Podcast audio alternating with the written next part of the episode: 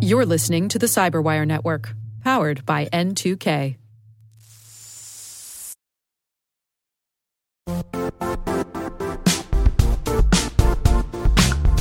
And now, a word from our sponsor, Zscaler, the leader in cloud security.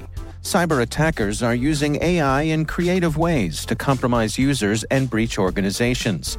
In a security landscape where you must fight AI with AI, the best AI protection comes from having the best data. Zscaler has extended its zero trust architecture with powerful AI engines that are trained and tuned by 500 trillion daily signals. Learn more about Zscaler Zero Trust Plus AI to prevent ransomware and AI attacks. Experience your world secured. Visit zscaler.com slash zero trust AI.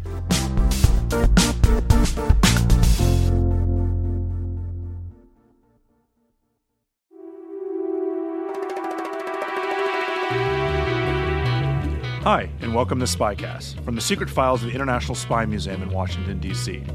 I'm Dr. Vince Houghton, the museum's historian and curator. Every week, Spycast brings you interesting conversations with authors, scholars, and practitioners who live in the world of global espionage. If you have any questions, comments, or concerns about Spycast, or if you want to suggest someone who might be a good future guest, email us at spycast at spymuseum.org. That's spycast at spymuseum.org.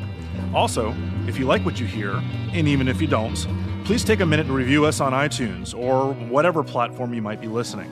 We're always looking for ways to make Spycast better, and you can help. So we're joined today by Andrei Soldatov and Irina Borogan. Close enough, I think. That's I'm very happy that I got those right. And they're co-founders of Agentura.ru and co-authors of two books widely available here in the United States: The New Nobility, The Restoration of Russia's Security State and the Enduring Legacy of the KGB, and The Red Web, The Kremlin's Wars on the Internet, which was originally released in 2015, but has now been re-released with new information in the U.S. elections of 2016. Their work has been featured in the New York Times, Moscow Times, Washington Post, Online Journalism Review, Le Monde, Christian Science Monitor, CNN, and lots of other places. And the New York Times has called their website, agentura.ru, a website that came in from the cold to unveil Russian secrets.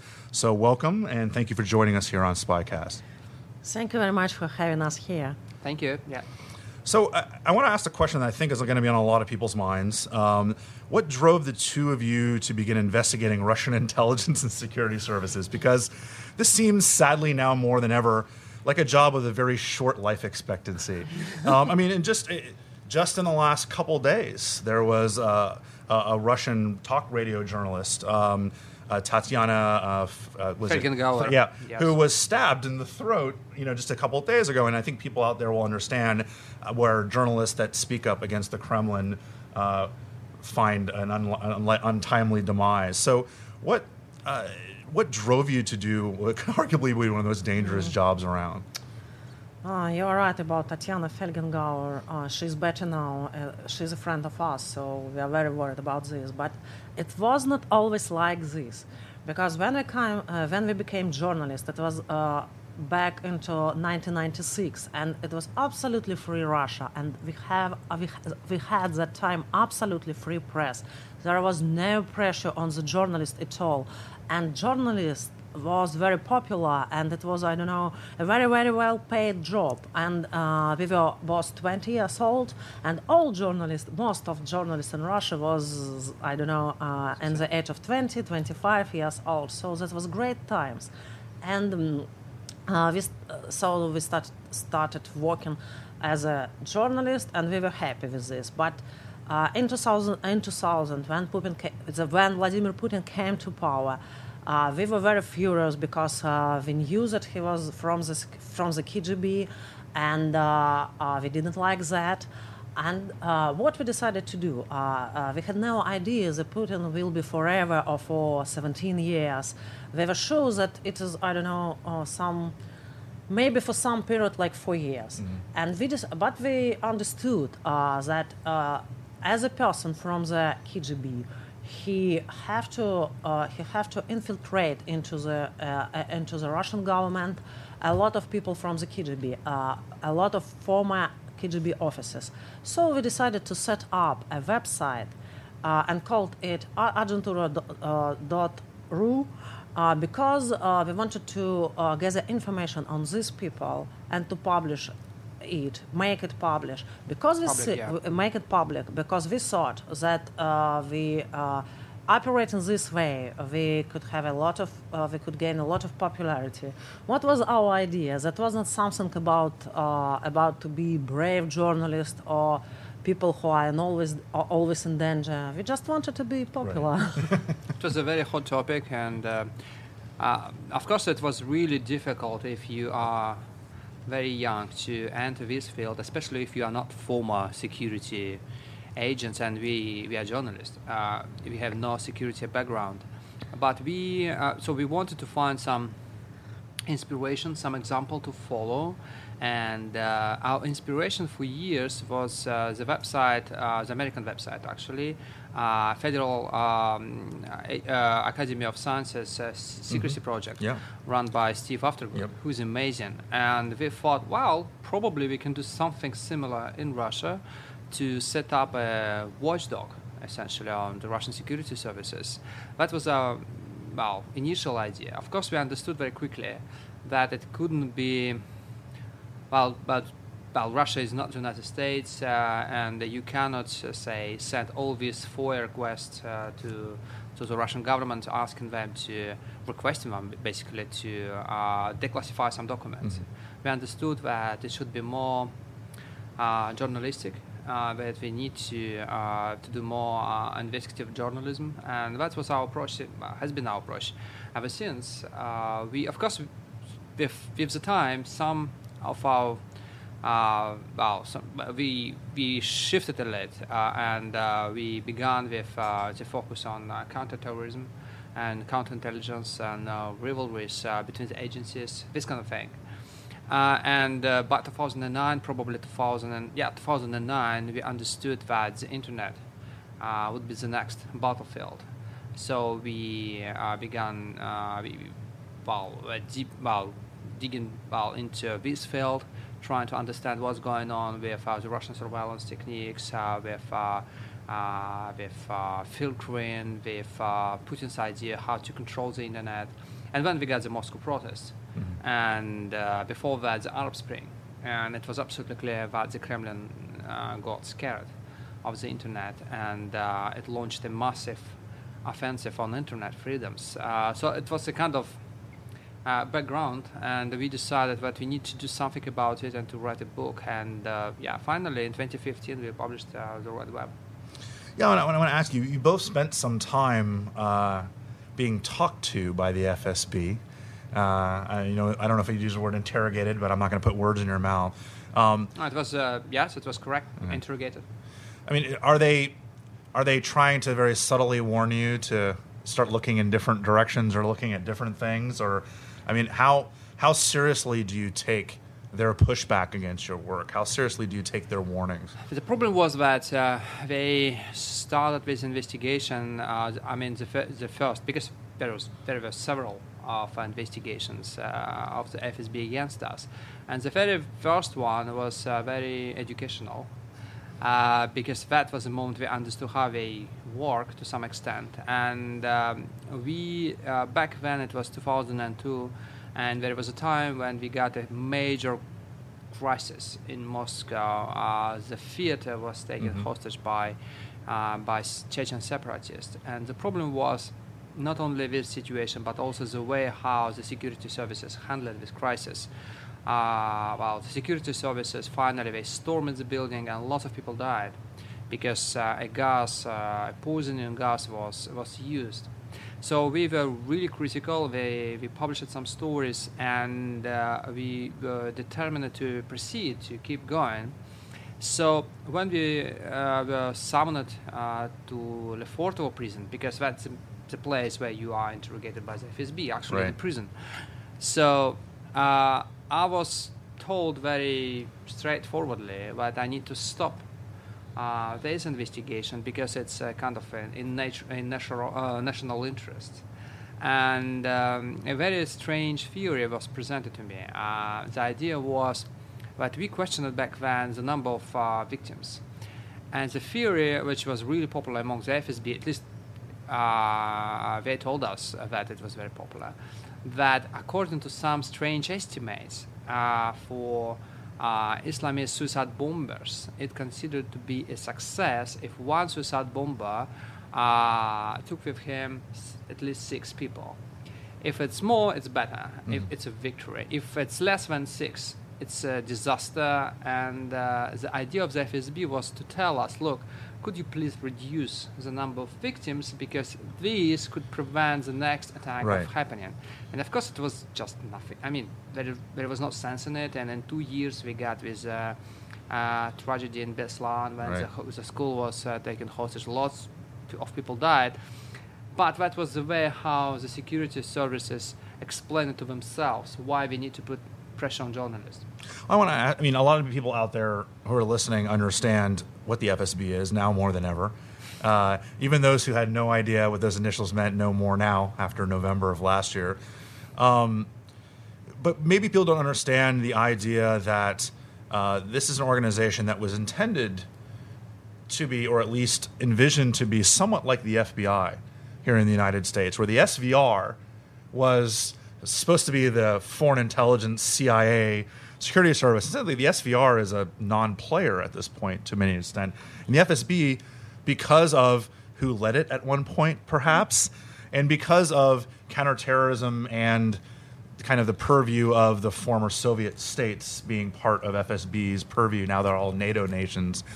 Can you talk a little bit about how the FSB has gone from uh. the FBI to the most dominant Uh, organization in frankly speaking, the FSB have never been like FBI because even uh, even in the early 90s when he uh, when the FSB uh, just just uh, just was born, uh, it was an organization which combined uh, m- much more much more functions than the FBI. It was not only uh, it wasn't only law enforcement agency. It was a law enforcement agency and also counterintelligence agency and also uh, some kind of big, powerful structure which is uh, uh, uh, some some kind of control over over the people's mind. Right. Because since uh, since uh, since uh, 1900, uh, uh, to, to be precise, uh, the, the 1995. FSB the FSB uh, got its investigative department in 1995. That means what what kind of if if you are a law enforcement agency, what kind of investigation are going to are going to carry out?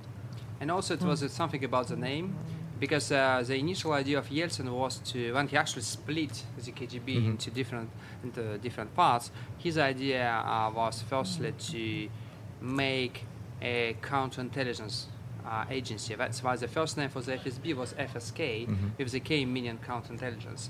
But in 1995, thanks to uh, the Chechen War, uh, Yeltsin became sort of nervous and scared of uh, what's going on, and he wanted to uh, give more powers to the FSB. That's why he changed the name, and FSB, uh, he changed FSK into the FSB, B meaning security, uh, безопасность, security, uh, and uh, it's uh, of course it's a much broader term. It actually could include uh, anything. I Right. mean, uh, it could be national security, informational security, any kind of things.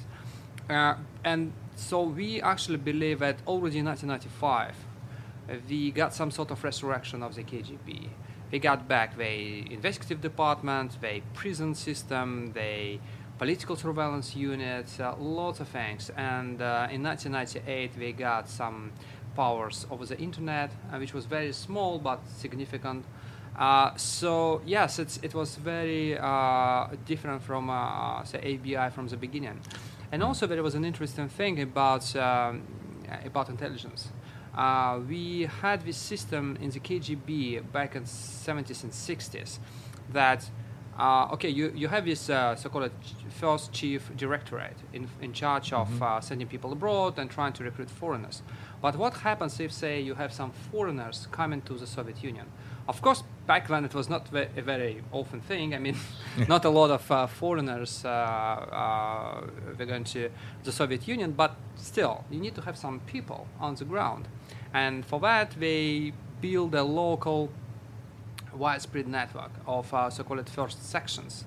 uh, in every local branch of the KGB. So when uh, the KGB was split and you have the first chief directorate turned into SVR, you still have this local network, Right. And you need to find a way how to do with them and what and actually to find tasks for them. So uh, when Putin was the director of the FSB, uh, there was an idea uh, that they need some sort of coordination body. So they built something in, uh, in the headquarters of the FSB, right in Moscow, to sort of coordinate all these uh, uh, first sections inherited from the KGB. But once you get something in the very headquarters, then you can de- develop it. Right. And immediately, actually, in three, two years, uh, they, they, they became very ambitious. Uh, and um, I think already by 2006, we spotted that they adopted as their symbol a globe. Uh, which is uh, a sign of ambitions, actually. That these guys they, they wanted to spy everywhere, and now Right. the FSB is our uh, third intelligence agency. So it, it used to be a joke in the United States that NSA stood for no such agency because it was so secret and no one knew anything about it. Now it's a lot more open, and, and it almost seems like FSB is is adopting some of those old ideas. No one knows what the budget is. No one knows how many people are actually working for the FSB. I mean, that's not widely known. I mean, No. yes, a lot of American intelligence agencies, the people, number of people working for CIA is still classified, but people have an idea. But there's no, it could be as many as 200,000, 300,000 people working for the FSB. Uh, as we wrote in our first book, The New Nobility, uh, at uh, uh, like 200,000 people who, be, who, yeah. got- who, who worked for the FSB at that time. But uh, this is really uh, only the idea of how many Right. people could work for them because uh, this, uh, this number have never been disclosed. And it doesn't include people who are informal informants, you know, people who are talking to FSB. I, let me ask you another. The power of FSB, from what I know, uh, has come through the exploitation of terrorist incidents or what some have argued are, in the United States, we call them false flags, like the Moscow uh, apartment bombings uh, right before Putin's election in 2000, like Beslan, um, you know, where uh, like the apartment bombings themselves led to the Second Chechen War and the, the power of the security services. And then, you know, eh, do you see that now? Because you see them spreading out into Syria and other places around the world with counterterrorism operations. Has that been used, whether purposely or not? I'm not saying say they did all the bad stuff, but are they taking advantage of counterterrorism being such a big deal around the world to increase their power every day? That's uh, that's uh, actually a very interesting question because um, uh, it looks like Putin uh, by probably 2015 became a bit uh, disillusioned with the FSB. Because uh, we got this uh, big uh, political crisis in 2011 2012 with the Moscow protests and uh, with some uncertainty, and Putin was scared actually. He, he was scared by social media, by Facebook. He believed that it was a kind of big conspiracy uh, run- by this, the US State Department. And the problem was that the FSB, which was given so much powers, they were not that powerful. I mean, they, they, they failed to warn him about what was coming to him, and uh, there was a once at least one statement, public statement by the deputy director of the FSB, who said, "Look, we have no means to deal with with Facebook. We don't know what to do." So he wanted to do something about these guys, and uh, in and, and actually he decided to abandon this idea of the new nobility, that the FSB should be seen as the new actually aristocracy uh, of Russia, providing all kinds of answers to all kinds of questions. So, but it doesn't mean that actually they they suffered in terms of their powers. What he did, he stripped them of some unusual powers. For example, they are not anymore uh, in charge of uh, defining the Russian national ideology. But at the same time, uh, time uh, Putin, uh, well, actually prompted them to be much more aggressive in terms of uh, repressions inside of the country. Uh, and uh, over the last two, three years, we got some crazy, crazy events. Like we got governors uh, sent to jail, we got uh, ministers uh, uh, in jail, we got deputy ministers in jail, some federal uh, federal uh, officials at the level of the Kremlin. And we, ha- we have some directors of uh, theater directors sent to jail. We might have some high level officials sent to jail soon too. So we're in, in some, anyway. Sorry. yeah, but it, but sort of reflects that But actually. that's unusual for the Russian for, for the Russian Putin system because uh, people uh, people uh, high positioned people always uh, always lo- uh, when they lost their positions they just went uh, they, they just was retired. Right. Yeah. But they uh, they They was were not, not put in They jail. were not put in Now, jail. now it's something different, and it means that Putin actually he tries to make the Russian system much more repressive, to to use repressions as a tool to control them. And of course, the FSB became very instrumental. It doesn't mean that they became more independent. I would say, on the contrary, now they are, are more tightly controlled by the administration of the Kremlin, but they're very aggressive, and uh, it's sort of uh, it has its effect. And it seems that I mean, you bring up the KGB as kind of the, the natural ancestor of the FSB, but I, I think of more of the Cheka as being more apt to some of the, the Oh no, they're not so terrifying. Yeah. I hope so, because they, they do not shoot people on the streets. Uh, Yeah. Well, But they've adopted. Have you hopefully. seen the the? We have in the museum the 20th anniversary pin of the, of the FSB from 2014, and it adopts the ideology, the exact imagery of the old Cheka anniversary pins from 1922 and 1927 and 1932. I mean, it's you're absolutely right. But these guys are really are very inventive. Uh, say in the 1990s, when I very first time I went to the FSB museum in Moscow on Lubyanka, and it's now it's a kind of uh, you cannot get to this place, but back then it was it was possible. So I was really surprised to find that Dzerzhinsky, as a founder of Cheka, was presented as this, in this museum as a guy who actually he tried to reform and modernize Russian economy. Just like what? that was his uh, main role in, in the Russian society, but that was the way. They wanted to portray themselves as people who were really interested in the, well, modernizing Russian economy. Yeah. There's a lot of Stalinist revisionism going on also Yeah. uh, of some of the older generation. right, yeah. Unfortunately, I, you, you brought up the idea of of the 2010, 2011, 2012 being um, a scary time for Putin. This is really when the internet becomes a key component to all this, and this is your second book, uh, The Red Web. Um, it's hard for Americans maybe to believe this now because of how effectively the Russians were able to use the internet in the last year or so, and which we'll talk about in a second. But I want to back up to kind of look at how paranoid, and you already kind of alluded to this, talking about Facebook and other things like that, how paranoid the Kremlin leaders were about the power of the internet, about how it could potentially be a a subversive tactic by the United States because of Facebook and Twitter and all those other things, and then mixed in with the same idea of the Arab Spring happening and a lot of things that were internet powered and social media powered. You alluded to it, but can you get a little bit more into how the Kremlin saw this movement taking place and why it frightened them so much? The security services, the Russian security services, have been paranoid on the, about the internet from the beginning, but Putin was not. Hmm. He really didn't believe in the internet, and it was a great thing for Russia because the internet have been developed until uh, 2011, until 2012, absolutely freely. Nobody touched the internet, and we have now a regulation on the internet until 2012 at all. Uh, you could pull, post anything on the internet, and, you couldn't be punished in any case.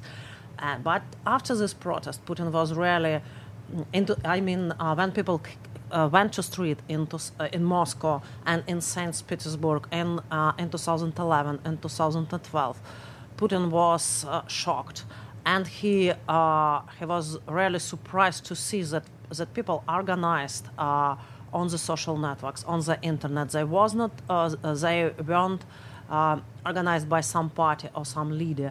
They just organized by themselves using social networks. It was really surprising for the Putin, and he started uh, his offensive on the internet. Probably, but I would add one thing, which uh, sometimes it's really confusing to see why we became so scared given the numbers of uh, people protesting. I mean, actually, on the height of protest, we got probably 100,000 people on Moscow streets, which is, uh, to be honest, not a very big number. I mean, given the fact that we have uh, how many, almost uh, 14 million people uh, living in Moscow, it's it's not that Right. big.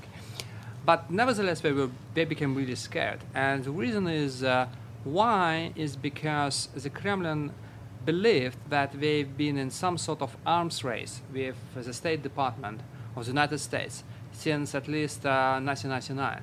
That was the moment when uh, we got this um, uh, color revolutions uh, thing uh, in Belgrade. And uh, the problem for the Kremlin, they believed that color revolutions present a kind of new tool for uh, mobilizing people without, uh, say, traditional ways of mobilizing people, like uh, trade unions or opposition political Right. parties, put under control in, in Russia, well, many, many, many years back. And they went with some idea how to counter these, and the Kremlin launched their own pro-Kremlin youth movements. All of that to deal with this new technology invented by U.S. State Department. And then you got social media and you got the Arab Spring. And for the Kremlin, that was a sign that the US Department, US State Department, came up with something new, something which actually is even more uh, dangerous because in this case you don't need any kind of organization, offline organization. Right. You can organize everything out of scratch, uh, almost spontaneously. And imagine what happened to Yanukovych had to be really, really Yes, scary. it was really scary. For, yeah, yeah, that's that was uh, another example, and uh, it was very emotional thing for for Putin because, uh, especially with his fallen statues of Lenin, etc. Because it's, of course, it's uh, in a way reminded Putin of uh, 1991 and this uh, failed uh, putsch uh, organized by the KGB, and uh, well, we know what happened next. Uh, well, the statue of uh, of Dzerzhinsky uh, was just destroyed, and uh, we got the new Russia, much more liberal. So, and so when you are in this kind of arms race, and you you always trying to identify new signs of new weaponry invented by uh, this ominous force of uh, the United States uh, uh, State Department against you. And uh, that's why when we got this, uh, this first protest, we, we got scared. So it was kind of overreaction, right. not to the protest, but to what might be behind this protest. Right. And this is where SORM comes in, which is the American transliteration or the English transliteration of a Russian acronym that stands for System of Operative Search Measures. Absolutely. But this, yeah. this predates the internet a little bit. I mean, this Yeah. is, goes back to intercepting telephone traffic. Right. The, it was even the invented KGB back was in the 80s, late Yeah. 80s by the KGB. Actually, they tried to imitate Stasi success. And uh, we spoke to many guys, well, generals of the KGB, and all of them told us how envious they were. Uh, well, while reading all these uh, transcripts uh, provided by Stasi because we understood that Stasi was way well, actually uh, forward and they were much more advanced uh, in technology uh, than the KGB. So we wanted to do something like like Stasi. Uh, unfortunately, unfortunately for, for, for, actually for, for Russian citizens, uh, all the plans were postponed because of 1991 and the collapse of the Soviet Union. So they actually introduced this system only in 1995, and uh, the very first implementation for the internet we got by 1999. But of course, this technology have been developing ever since. Uh, so every year we are getting some some new updates. We'll be right back after this.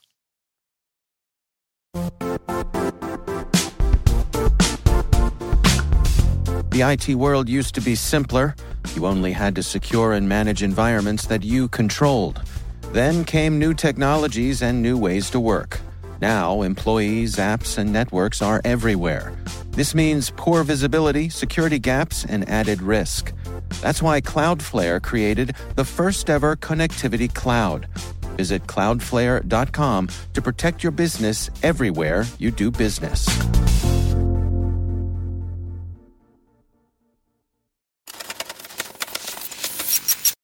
And essentially, this is tapping into any kind of phones, but also internet, emails, without any kind of court orders or any kind of warrants that are above board, right? So they're not.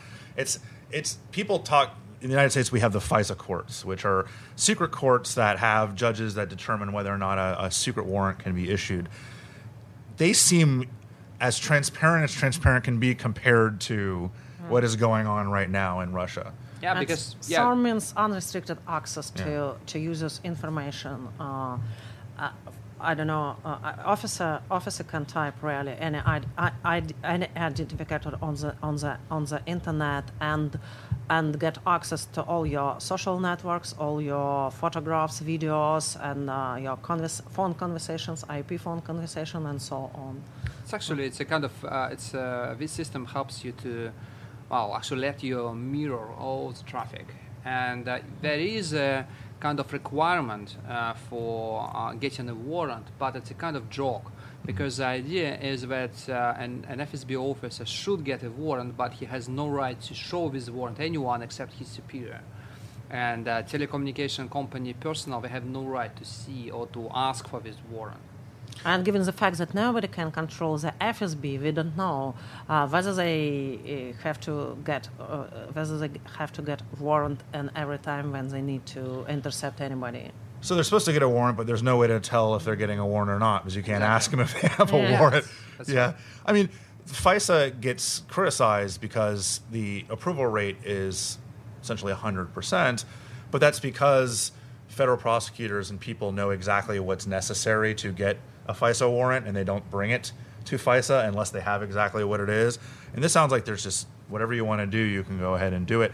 I, I read that there was um, last year there was even a, a way to strengthen this law.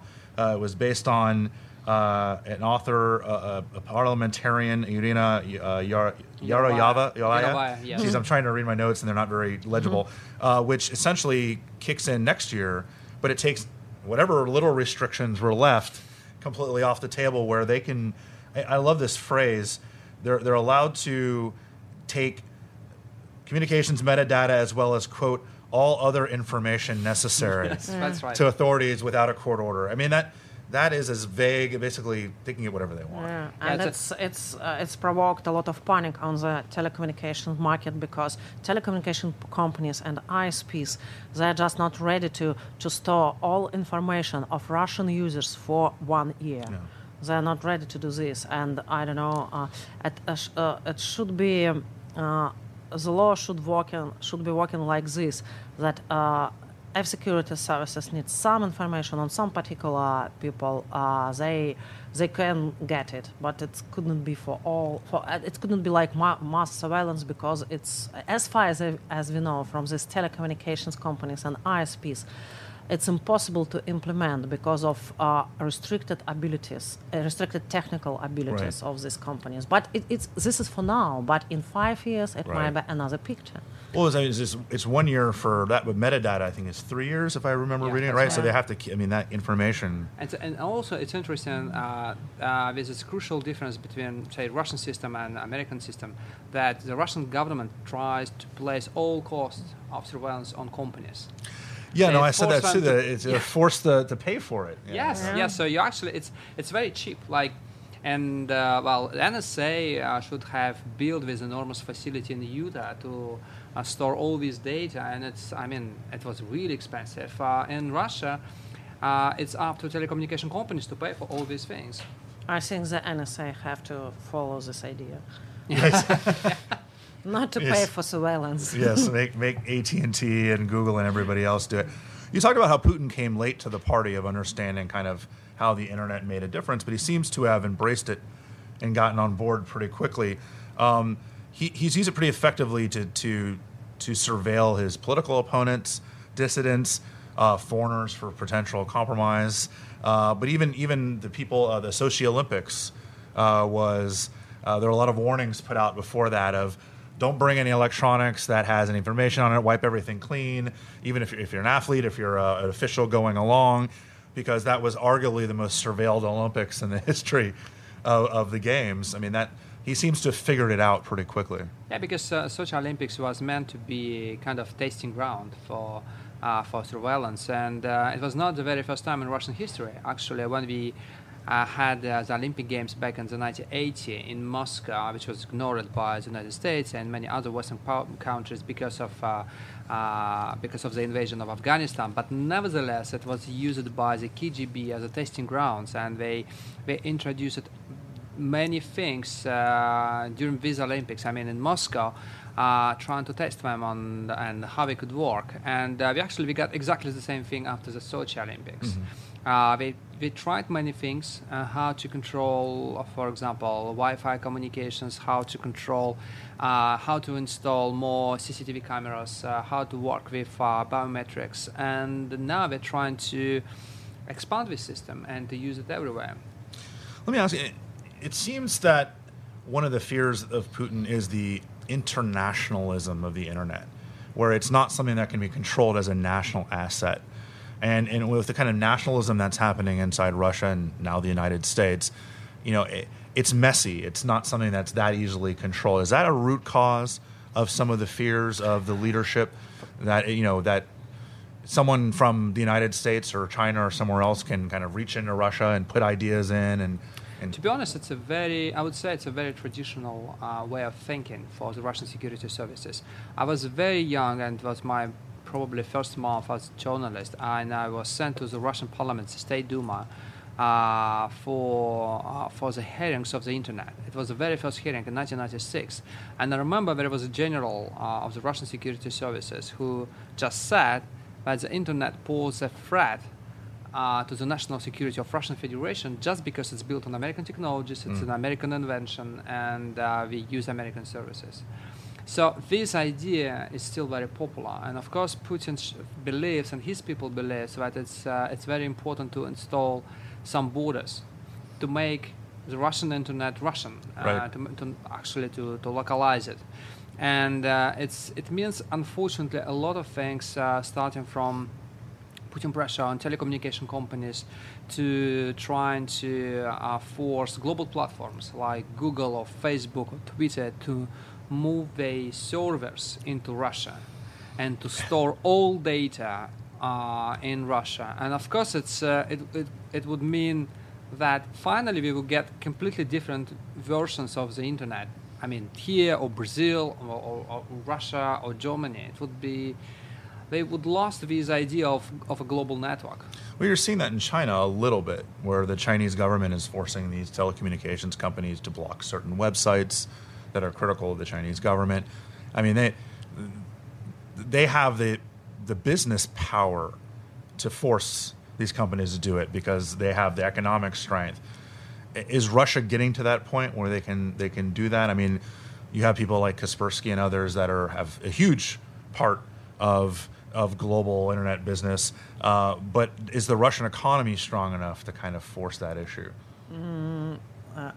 Russian economy not so strong as Chinese, and it's also a big factor for the uh, international internet companies. Uh, I don't. I, I think that uh, uh, the fact that uh, the interna- international comp- internet companies uh, refuse to uh, to move their service into Russia, which is a big deal for us because uh, until uh, the ser- uh, their service uh, here on the west, the FSB and other ag- uh, security services can uh, could, they can intercept uh, users' information, but they can't uh, can't decrypt this. And we feel, we, we- like users, we feel that our info, our personal information is quite safe. Uh, and all these companies refuse to move their servers uh, in, uh, into, in, into Russia. That's uh, really good for us. And I, I think that the main factor that Russian economy isn't so big as Chinese. Well, You, you've your book Red Web came out in 2015, but you've now, like I mentioned, it's been reissued because there's been some interesting developments uh, in the last year or so. Um, does it amaze you that there are still some out there in the United States that are arguing against Russian shenanigans, interference in the 2016 elections? I mean, it, it, Well, you know but the Kremlin has been playing this game with uh, deniable uh, responsibility and saying like it's not us, it's someone else uh, for Right. years. And actually, they started many years ago, and they started first inside of the country. We got lots of, um, say, uh, communications intercept. I mean, uh, we, we got lots of cases when you have. Um, uh, Russian opposition leaders or independent journalists, uh, uh, their communications intercepted and then leaked to some pro-Kremlin websites, and the reaction of the Kremlin was always the same, like it has had nothing to do with us. Right. It was about some someone else, some patriotic-minded people. So they try to play this game now and uh, saying it could be someone else, maybe Russian, but not part of the government. Right. I mean, that seems to be always the easy one. Like, oh, this isn't this is, hasn't been ordered by Putin himself. This is Yeah. these are some patriotic hackers who Yeah, live somewhere wanted to in please Moscow. him, and right. he, of course he was not in the know. We do not believe in this theory because uh, United States, and well, it was always and it still is uh, is a very personal thing for Vladimir Putin. Uh, he he try actually it's it's a very important thing for him because actually you should remember that in, in the beginning in 2000 uh, he tried to please uh, George W. Bush. He tried to win his uh, his trust. Uh, he made some efforts actually to please him. He uh, decided to uh, to give up at least two military bases. One of them in Cuba uh, uh, Lourdes uh, uh, alien facility which was enormously powerful. And uh, he also he gave up uh, his um, a military base a military facility in Vietnam. Uh, he was the very first uh, foreign leader to call Bush uh, after 9 11. So he tried to do something, he wanted to be respected. And, but when he decided that he was betrayed by Bush, he became so angry. So it was always very personal, uh, which means, among other things, that you cannot do anything about U.S. election if you are not sanctioned from the very top. right. It's a very special thing. It's just for Putin personally. It's very special. And, and I think people in the United States don't. In the United States, the Panama Papers, the release of the Panama Papers, were not a huge, huge story. So I think a lot of Americans didn't quite understand how it applied to them and how it made a mm-hmm. difference.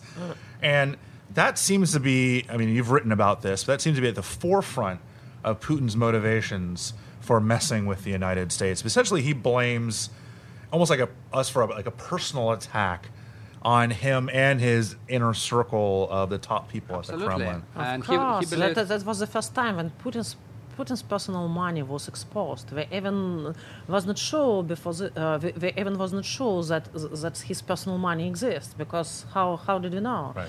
And journalists uh, provide us with the greatest greatest uh, greatest proofs that uh, this guy who is cellist uh, accommodated on uh, on his network of offshore accounts uh, something like two billion dollars, and it was clear. And uh, because he's a personal Putin's friend from his youth, it was clear that this is Putin's money, and it had never happened before. And Putin was furious, very angry at this, because everybody knows the rules that nobody nobody can touch Putin's family and Putin's money. that's and of course uh, what what makes the whole thing worse. He believed that this attack was directed by Hillary Clinton's people.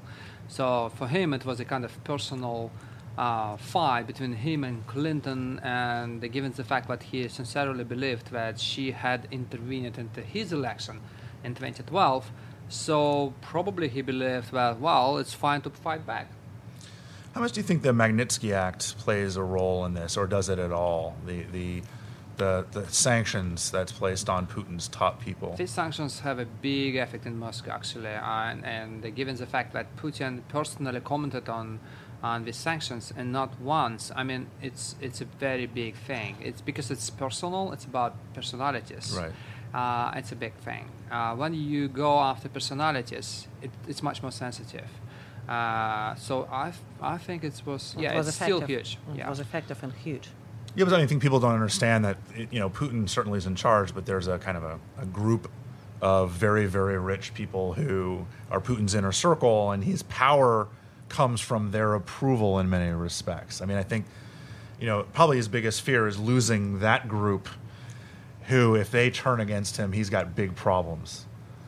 Or maybe he just believes that he, if uh, his personal friends under attack, it means that he's uh, not powerful enough To So he protect need- them. Yes, Yeah. Which so, is so he needs to true. show uh, his strength. Yeah, that's Yeah. right. So uh, let me ask you a- about WikiLeaks because many people say WikiLeaks, when it first appeared, right, was a, a positive institution for overall transparency and fairness. And, I, and I'm, you know, I'm a historian at a, at a spy museum. The idea of what Chelsea Manning did, I'm very torn about it. Right, on one hand, it was information that we should have a conversation about. On the other hand, it was somewhat classified information. Snowden, I'm somewhat the same.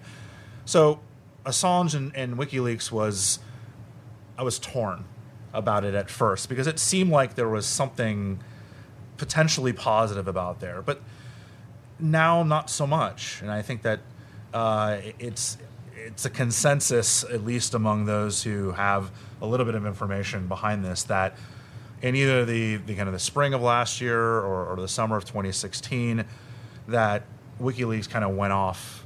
Uh, we say in the terminology went off the reservation in the United States, where they, they became so closely tied to Russian intelligence that they lost kind of what they were founded on. Of course, the Wiki- WikiLeaks started as an, an independent organization, and they, uh, I don't know, made a lot of good. But then they transformed uh, to some kind of Putin's supporters, Putin's proxies, uh, which is very sad for us. We, to be honest, we we also believed in the beginning when we we, we started back in 2010 probably that we were trying to do something good, and actually we uh, actually we've worked with some of our friends. I mean, in Russia, uh, when uh, they got this uh, big trove of documents from the U.S. State Department, uh, they actually they had some some journalists in Russia working with them, doing some investigation. and some of these investigations were really good. The problem is that in 2016, uh, WikiLeaks, I would say, completely changed uh, their character because they actually they started attacking the same journalists they had been working before. Uh, because now these journalists were working on Panama Papers. And for, for, for us personally, it was uh, a very shocking moment, uh, especially because there was a strange change of events. So you have Panama Papers expose, next day, or maybe the the same day, WikiLeaks attacking Panama Papers. And the very next day, Vladimir Putin had his press conference, asked about Panama Papers, and he said, look, now we know it's all about Ameri- uh, well, American conspiracy, the US State Department, because we know that thanks to WikiLeaks. Right. And of course, it was um, it was a very sad development. Uh, next day, we were uh, in Perugia, in Italy, at some uh, journalism festival, and um, just by chance, there was Sarah Harrison from WikiLeaks there. So I asked her about that, and she was so, I mean, aggressive.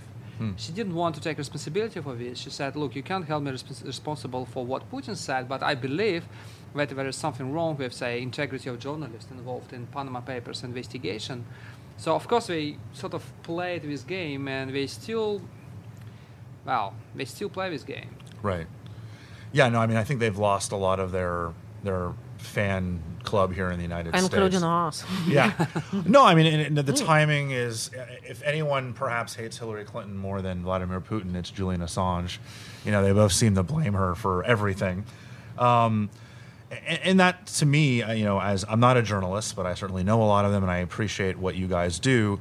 Um, it, it's sad to see a potentially independent, non-governmental. I mean, journalists who the ideals were there, right? And again, the Manning stuff, I half agreed, half disagreed with it. But the idea of going after governments and going after corruption and, and, and getting stories that no one would be willing to do otherwise seemed to be a lofty goal. Yeah. And it was an organization that had the opportunity to do that and kind of just fell completely by the wayside. This, you know, being the, probably the worst thing you can do is getting in bed with with someone like Putin and the oligarchs there. It's just, uh, it's sad to me. I, Yeah, I, we, we, we share your frustration because, well, for us, the idea of transparency, well, it's a great idea. Well, we journalists, we want uh, the security services be transparent. Not about their operations, but about many things they do. Right. And, well, in Russia, it's impossible even to, estab- well, to establish who work for them sometimes. And I mean, not operatives, but people in, in power. And uh, it's, it's all very secret in Russia. And so, of course, any kind of ideas which might contribute to the idea of transparency, we presumed it should be good. But and at least it looks like now uh, WikiLeaks try to regain some of at least some of the reputation they had. They published something about Russian surveillance efforts, and they actually they contacted us. But to be honest, it doesn't look very sincere, and it looks like a, just an effort to try to distance themselves, Right. But not as From the Kremlin. from the Kremlin, but not as a genuine effort to uh, to well, to uh, to make something transparent. Do you see anything that's been done since the elections to try to punish or dissuade the Russians from continuing these kinds of operations being effective? Uh, is there anything that's been done that you think will will hit Putin in a place that uh, that hurts, uh, whether it's sanctions, although getting sanctions is not as easy to do. uh, indictment, uh, uh, FBI indictment of Russian hackers involved in uh, in an attack on Yahoo in 2014, that was a, very big development. The very first time in uh, the history of uh, U.S.-Russia relationship, we got FBI, oh, excuse me, FSB officers on FBI wanted most wanted list. It's it's a very big thing. Because transparency is always a very effective way. You have some names. Uh, finally, we've been, uh, say, speculating about the uh, relationship between criminal hackers and the FSB for years. Now we got some proof, we got some information. That uh, for many journalists, it's, it became a starting point for their investigations. So it's it's added some uh, some information and, and uh, helped a lot.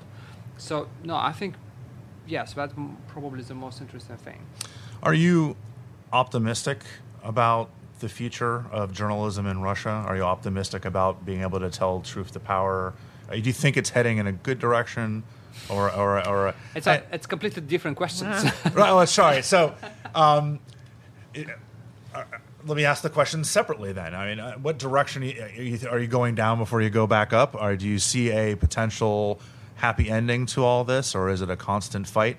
You know, what is the end game? I mean, is it is it just to? I'm not trying to call you out. I'm saying when you retire 45 years from now and you look back at your life and you want to say i want to retire happy what does that look like in russia when it comes to journalism is that is there what does success look like for Uh, you Hmm. there should be more independent media in Russia, and we had a lot, but we lost most of them. And but there are some optimistic things that is happening right now because a lot of investigation into governments and the Kremlin's corruption is conduct uh, uh, are conducted by uh, by the activists, and uh, they did good, really professional investigations, and they posted results uh, on YouTube.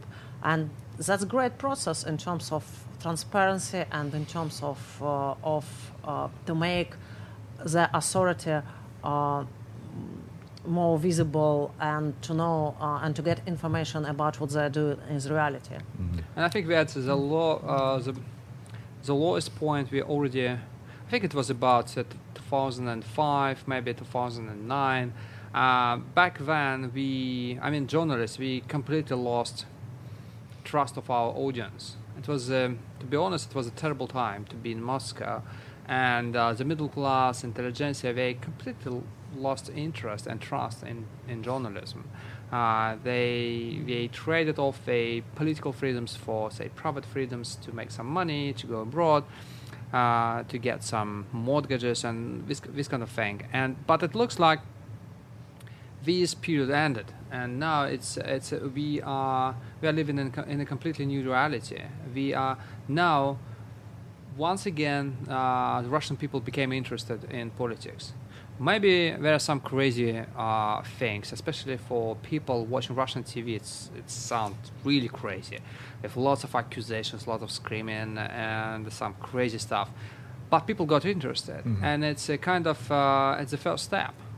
Uh, once you got interested, uh, then the next step is just to find a proper way how to tell your story, how to convince people that you are integral, that you're independent, that your story is worth attention.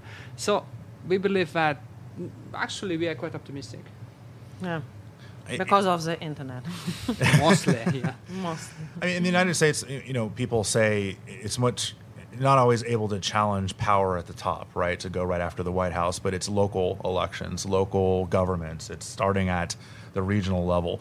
Um, do you start, and it's generational too, right? So younger generations at the local level are running for, you know, we joke around in the country, voting for dog catcher, but they're running for school board, they're running for local assemblies, they're running for state governments do you see that beginning where there's a grassroots movement in Russia at the province level, at the local level, working its way up to higher levels within the generations? It's a bit more complicated because the Russian government, especially uh, in regions, they know how to co-opt this kind of Right. uh, movements. But we actually we uh, noticed a very interesting thing. Uh, sometimes it's really bad for the government to uh, to fire journalists. Because many of these journalists they end up in these grassroots movements, Mm-hmm. and we try to trace what actually happened to some of these grassroots movements after the protest. Some of them stayed where they are. Well, helping local people, I mean, fixing um, ro- roads and and streets, uh, this kind of thing. But some of them evolved into something much more political, and in many of these organizations, we found journalists. These guys were already political.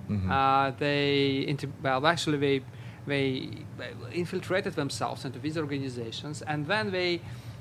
But we cannot stay at this level. We want to do something political. So Right. finally, they, they turn these organizations into something political. So it's a good thing.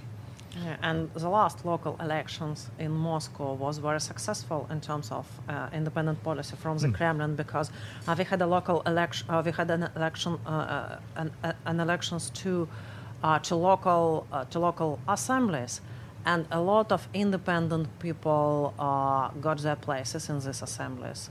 A lot of uh, of independent candidates, Right. including some some independent journalists.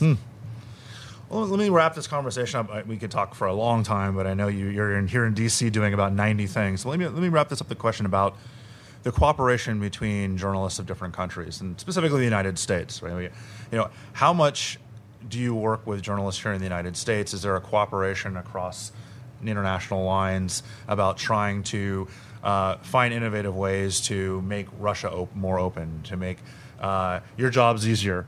Uh, I mean, it, it- do you have allies here in the United States Yes. that are doing what they can to kind of help? Actually, actually, we, uh, our books are published here only because of journalists, uh, and because some journalists from, actually, uh, some journalists from the Washington Post helped us a lot, and we have a lot of friends here. And sometimes it's about, sometimes the problem is that you just need to have someone to ask whether you are still uh, doing something according to journalistic standards Right. And uh, sometimes you cannot find this kind of thing uh, and support in your country. Uh, and it's great that you have now the internet and you have all these technologies and, and you can ask people uh, which the people you respect. Uh, and but also it's uh, it's about uh, some joint investigations we did and sometimes it's it's really great. I mean fortunately we are not living in the Soviet Union I mean the Soviet Union was a kind of fortress Right. and everything about Soviet, the Soviet Union was unique. Now we, we live in a global Russia, uh, and Putin might pretend otherwise, but it's a global Russian. It means that Russia, which means that we have lots of Russians here, we have lots of interest, we have lots of businesses, uh, a lot of exchange of information, which means that actually you might do something from here, something from there, and uh, you combine your you, you can combine your forces and uh, efforts, and uh, finally you can produce something really really interesting. and work of OCCRP organization in, uh, I mean, its investigation into the uh, corruption of uh, elite of many countries, starting with Russia and, uh, I don't know, ending with Just the United Kingdom. yes. the very positive example of, of, of cooperation, of journalist cooperation across, across the world. Well, the two books you might be most interested in are The New Nobility, The Restoration of Russia's Security State and the Enduring Legacy of the KGB. I believe that was a 2010 ish. Yes. Yes, all right, I got it. Uh, and The Red Web, The Kremlin's Wars on the Internet, which originally was 2015 but has now been re released with new information on the U.S. elections of 2016. You may need to make a, a third edition in about a year since every single day something new happens around here. Uh, Andrei, Irina, thank you so much for taking the time to talk to us here on Spycast. Thank you. Thank you for having us here. Thank you very much. The International Spy Museum is a full 501c3 nonprofit institution to help support future educational programming. Please visit spymuseum.org and click on our Donate Now link at the top of the page. Thank you, and we'll see you next week. Hey all, Rick here. At N2K Cyberwire, we're dedicated to continuously improving the quality of the news and commentary on our network. That's why we're inviting you to participate in our 2024 audience survey. It only takes a few minutes, and your feedback is invaluable. Plus, you'll have the chance to win a $100 Amazon gift card as a thank you for your time. Head on over to cyberwire.com slash survey. That's cyberwire.com slash survey to share your feedback now.